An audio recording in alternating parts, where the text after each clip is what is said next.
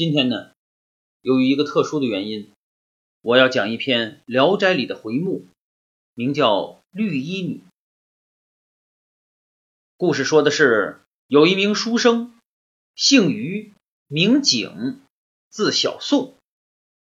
这个景呢，就是王字旁一个景色的景。这个于景啊，是益都人，也就是现在的山东省青州市。于家是书香门第。这个于景呢，也是自幼读书，等他长大了，就想考取功名。可是这个家里啊，他总觉得这读书环境不好，有些嘈杂，就想找个安静的去所呢，认真的读书，呃，好准备这考试。有一次呢，这个于景和朋友们到这个济南府邹平县的丰泉寺游览，他就发现这个丰泉寺啊。建于群山环抱之中，坐南朝北，环境优美，山郁纵深，古木参天。哎呀，这可真是个好去处！在这么个幽静的地方读书，这岂不妙啊？于是呢，他回家就跟父母讲了，拿了些钱，找了老方丈，租了这个寺庙中的一处别院，在这儿呢读书温习功课，以备考试。这个丰泉寺啊，它是始建于南北朝时期，到现在呢，也已经有一千五百年的历史。当年是一个叫庄严的法师创建的，刚创建的时候叫做龙台寺，后来啊，这个龙台寺毁于战火。到了唐中宗李显时期，有一位僧人叫任曼的，他要重修这个寺庙。寺庙落成的时候呢。要搞一个落成典礼，当时的中宗李显亲临现场。可巧李显来的那天，有人报说这东山呐涌出一股新泉，这个泉水清澈甘甜。李显非常高兴，到那儿一尝，果然名不虚传啊，这个泉水还真好。于是呢，他就赐名丰泉，这寺庙呢也就改名为丰泉寺了。这个于景啊，自从戒毒在丰泉寺之后，啊，觉得非常满意。他是一个单独的小跨院，和那个寺庙呢有一道院门连着。平时这个院门不开，他要想出去啊，后边有一个小便门，也是一个后门，他能够出去离开寺院，哎，外边走一走。只有有事的时候，他才走这个院门呢，到寺里边去找和尚。平时是自己读书，他这个书斋不大。但是非常的精致，一间书房，一个小院儿。这院中呢有花草树木，还有一方假山石。这书房里边呢，无非是床、书架，还有窗前的一张书桌。坐在这书桌前读书，能看着院中的花草，还有那方假石，这于景啊是非常的满意。他读书呢也很刻苦，白天看，晚上读。每天都要到夜半三更。这天晚上，他又挑灯夜读。屋里边没有别人，这于景呢就忍不住念出声来：“此天子以至于庶人，一是皆以修身为本，其本乱而莫治者否矣。其所厚者薄，其所薄者厚，谓之有也。此谓之本，此谓之之治也。”夜静更深，这声音呢传得很远。忽然，他听见窗外有人说：“于相公读书好辛苦啊！”哎呀，于景心里就一惊啊，心说话：“这深山古寺的，是谁站在我窗外说话？还是一个女子？哎呀，这是怎么回事啊？”他正疑惑间，门开了，一个女子推门而入，笑着说。公子好勤奋呐！哎呦，于景惊得赶紧站起身来。他借着烛光细看之下，见进屋来的是一位绿衣长裙、婉妙无比的女子。什么叫婉妙无比？就是说这个姑娘啊，那个身材婀娜曼妙，无以伦比，就是身段非常的优美。这于公子心想啊。这深更半夜的，深山古寺当中如此美妙的女子，这肯定非常人呐。于是于景就问道：“哎呀，小姐，您您是您是哪一位呀？姓字名谁？家住何处啊？”这女子听了，又是浅浅的一笑：“，公子看我的样子，像是能吃了你的吗？”妾身只是感念公子才华，一时心动，所以自荐枕席，何必苦苦追问？于景听到这儿，心中也是一动，但他毕竟是读书之人。哎呀，小姐，小生乃知书达理之人，怎可行此非礼之事啊？公子想那楚怀王尚有巫山云雨之会，王者可如此。更何况你我呢？这话一说，于景听了，那心里可真是一动。是啊，楚怀王能与巫山云女约会，那又何况我一介书生呢？想到这儿，这于景的年少之气上涌，走到近前，一把将这绿衣姑娘揽入怀中。这一抱之下，于景只觉得这姑娘身材曼妙无比，尤其是腰肢纤细。不胜盈握，什么叫不胜盈握呀？就是这两个手啊，好像都能掐过来，这腰就这么细。一时之间心血澎湃，两人宽衣解带，共赴罗围。云收雨散之后，一阵爱意缠绵呐。第二天一早，天刚蒙蒙亮，这绿衣姑娘呢便穿衣而去。自此以后，每夜必至，陪着于景。读书安寝。一天晚上呢，于景没有读书，他打了点酒，和这绿衣姑娘对坐共饮。两个人一边喝一边谈古论今。这说话间啊，于景就觉得这绿衣姑娘是谈吐不俗，颇有才华，尤其是讲到音律乐器的时候，那是非常有见地。而且这姑娘的声音那是轻柔曼妙，非常的好听。于景忍不住就说道：“小姐声音如此曼妙，倘若唱一曲，必定能销魂摄魄呀！能否给小生演唱一首？”“哼，我不敢唱，恐怕我唱了，公子听了会动摇心智，不好好看书。”“哎，怎么会呢？”就今天晚上吧，你唱一首给我听吧。明天我一定好好看书，好吧？求小姐给我唱一首吧。好吧，那我唱一首。也并不是我吝惜不愿意唱，只不过呀，我觉得古寺当中让人听到一个女子唱歌恐怕不好。既然公子非要听，那我就献丑了。我唱的小声一点，你要认真听来。好好。说完，这姑娘便连勾轻点足床，唱了起来。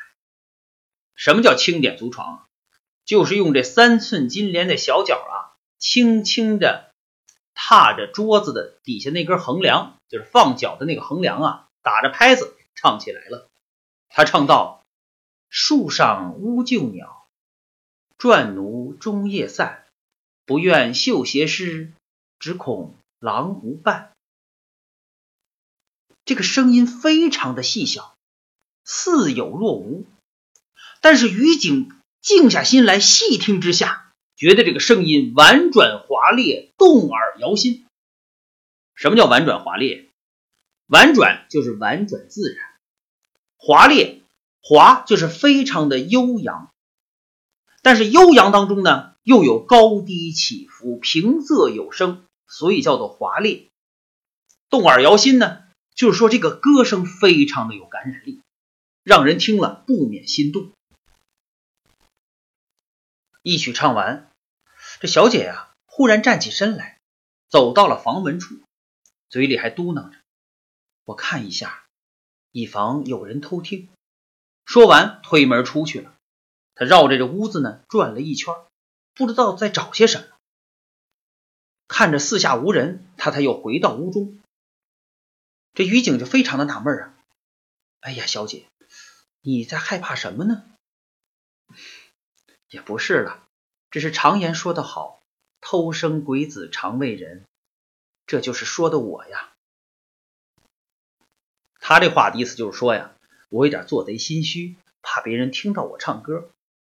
于景听他这么一说，啊，原来如此，呃，那没事了，咱们早点安歇吧。说完，两个人登床就寝。可是躺下之后呢，于景仍然能感觉到这绿衣姑娘啊是提心吊胆，大有不安。过了一会儿，果然这姑娘说：“公子。”我和你的缘分就要尽了，恐怕你我就要分离了。哎呀，小姐何出此言呢？你怎么能抛下我而去呢？这这到底是怎么了？哎，公子啊，我心跳的厉害，我的预感一向很强的，恐怕我的福缘将尽，所以说要和你分别了。哦，哎呀，你也别想的太多，这个心动眼跳啊，这都是一些常事儿。怎么会有那么多征兆？别多想。说着，他把绿衣姑娘紧紧的揽入怀中。这绿衣姑娘在于景的怀里稍稍感觉安慰。过了一会儿，这心情才平复下来。两个人互相筹谋，又是一阵巫山云雨。到了第二天早晨，又是天不亮，姑娘穿好衣服要走，但这一次。她打开房门，迈出腿去，又犹犹豫豫的收回来，反反复复几次没有出门。这于景正在纳闷儿，姑娘说道：“公子啊，不知道何故，我还是心里不踏实。你能送送我吗？”“能能能，当然能了，我马上就来。”于景赶紧起身穿好衣服，陪着姑娘一起出了门。走到这个廊檐下边，姑娘说：“公子，你就站在这儿看着我，我不方便走院门了。那儿有一堵矮墙，我从那儿出去。你要看我出去以后再回去，好吗？”“好，好，好，我看着你，你慢些。”说完，这绿衣姑娘啊，就穿过房廊，走到矮墙处。你别看她一身长裙，身形还很利索，两下就翻墙而去。这于景见姑娘走了，刚要回屋，他突然就听到一个细弱的声音。仔细辨别，好像是一个女子的求救声音，正是绿衣姑娘。于景急忙顺着声音寻找而去，可是当他来到声音发出的地方，却四下无人。他心急了，他四处寻找，可是什么也看不见。他让自己安静下来，不要乱，仔细去听。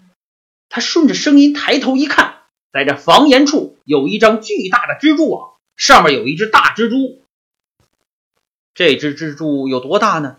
原文上说“猪大如蛋”，这个“弹”呢，就是说的弹弓打的那个“弹”子，约摸着有大拇指粗细大小吧。这个大蜘蛛啊，正在捕捉猎物，而这哀鸣嘶嚎的声音啊，就是那猎物发出。这于警顾不上多想，伸手就把这蛛网给撕破了。蛛网一破，这蜘蛛受惊，急忙就躲到了房檐上去，消失不见了。于警将这蛛网铺到地上，轻轻的拨开，看到了里边是一只绿蜂，已经奄奄一息，将然毙命了。于景来不及多想，轻轻的将它捧在手中，回到屋里。放在了案头之上，他拿了一支毛笔，轻轻的掸掉了绿蜂身上的蛛网，并以暖气呵之，打开窗户，让空气流到屋中。过了好一会儿，这绿蜂翅膀动了动，好像缓醒过来了。这于景心里非常高兴，也非常的惊异，他现在已经知道了。绿衣姑娘就是这只绿蜂，但是他非常的担心，他顾不上绿衣姑娘的真身到底是什么，一只绿蜂又能怎么样？他现在只希望她能够唤醒过来。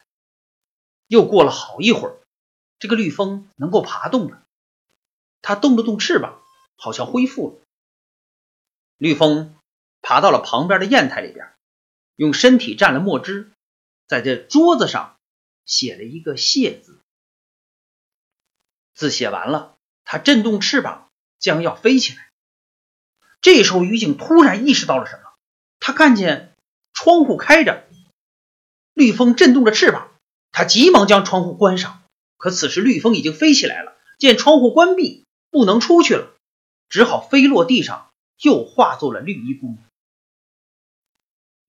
公子，你何故阻拦于我？哎呀，小姐，你怎么能忍心而去呀？哎呀，这到底是怎么回事？你要告诉我知道的。这绿衣姑娘叹了一口气，摇了摇头。好吧，既已如此，我就实言相告。我乃绿风，在这风泉古寺受仙佛之气，求真悟道，已经将近五百年了。我已经可以褪去真身，化为人形，这你也看到了。不过这寺中有一只蜘蛛。它先于我修炼，他贪婪凶狠，一直想吃掉我，从而增加他的法力。但是我修炼已有小成，再有三年，便能离开这风泉古寺。所以这蜘蛛精这几日急于找到妾身，害得我每日东躲西藏，提心吊胆。那日公子要我轻歌一曲。妾之为难就在于此。今日公子既已看到了我的真身，所谓人妖殊途，你我之缘也就尽了。你就让我去吧。于景此时才明白绿衣姑娘那天为何推脱不畅，后来又为何提心吊胆。想到此处，于公子扑通一声跪倒在绿衣姑娘面前：“小姐，甘为小生。”冒生命之险，小生何以为报？我对姑娘乃一片真情，何必弃我而去？佛法云：众生平等，哪有人妖之别？我与小姐只有男女之情，佳偶之爱。此言句句发自肺腑，望小姐念我一片之情，不要离我而去。这于景是言辞恳切，声泪俱下。绿衣姑娘见状。急忙过来搀扶，没想到公子如此痴情宽宏。若如此，妾身愿陪伴公子左右，殷勤侍奉。于景听了，急忙站起身来，将绿衣姑娘揽入怀中，二人是喜极而泣。自此后，于景在风泉寺闭关读书三年。待绿衣姑娘修仙小成，才与其离开古寺，回乡考试去了。这一段《聊斋》故事至此结束。是啊，哪一个读书的书生不希望有这样一个小妖精为伴？只愿君心似我心，定不负相思意。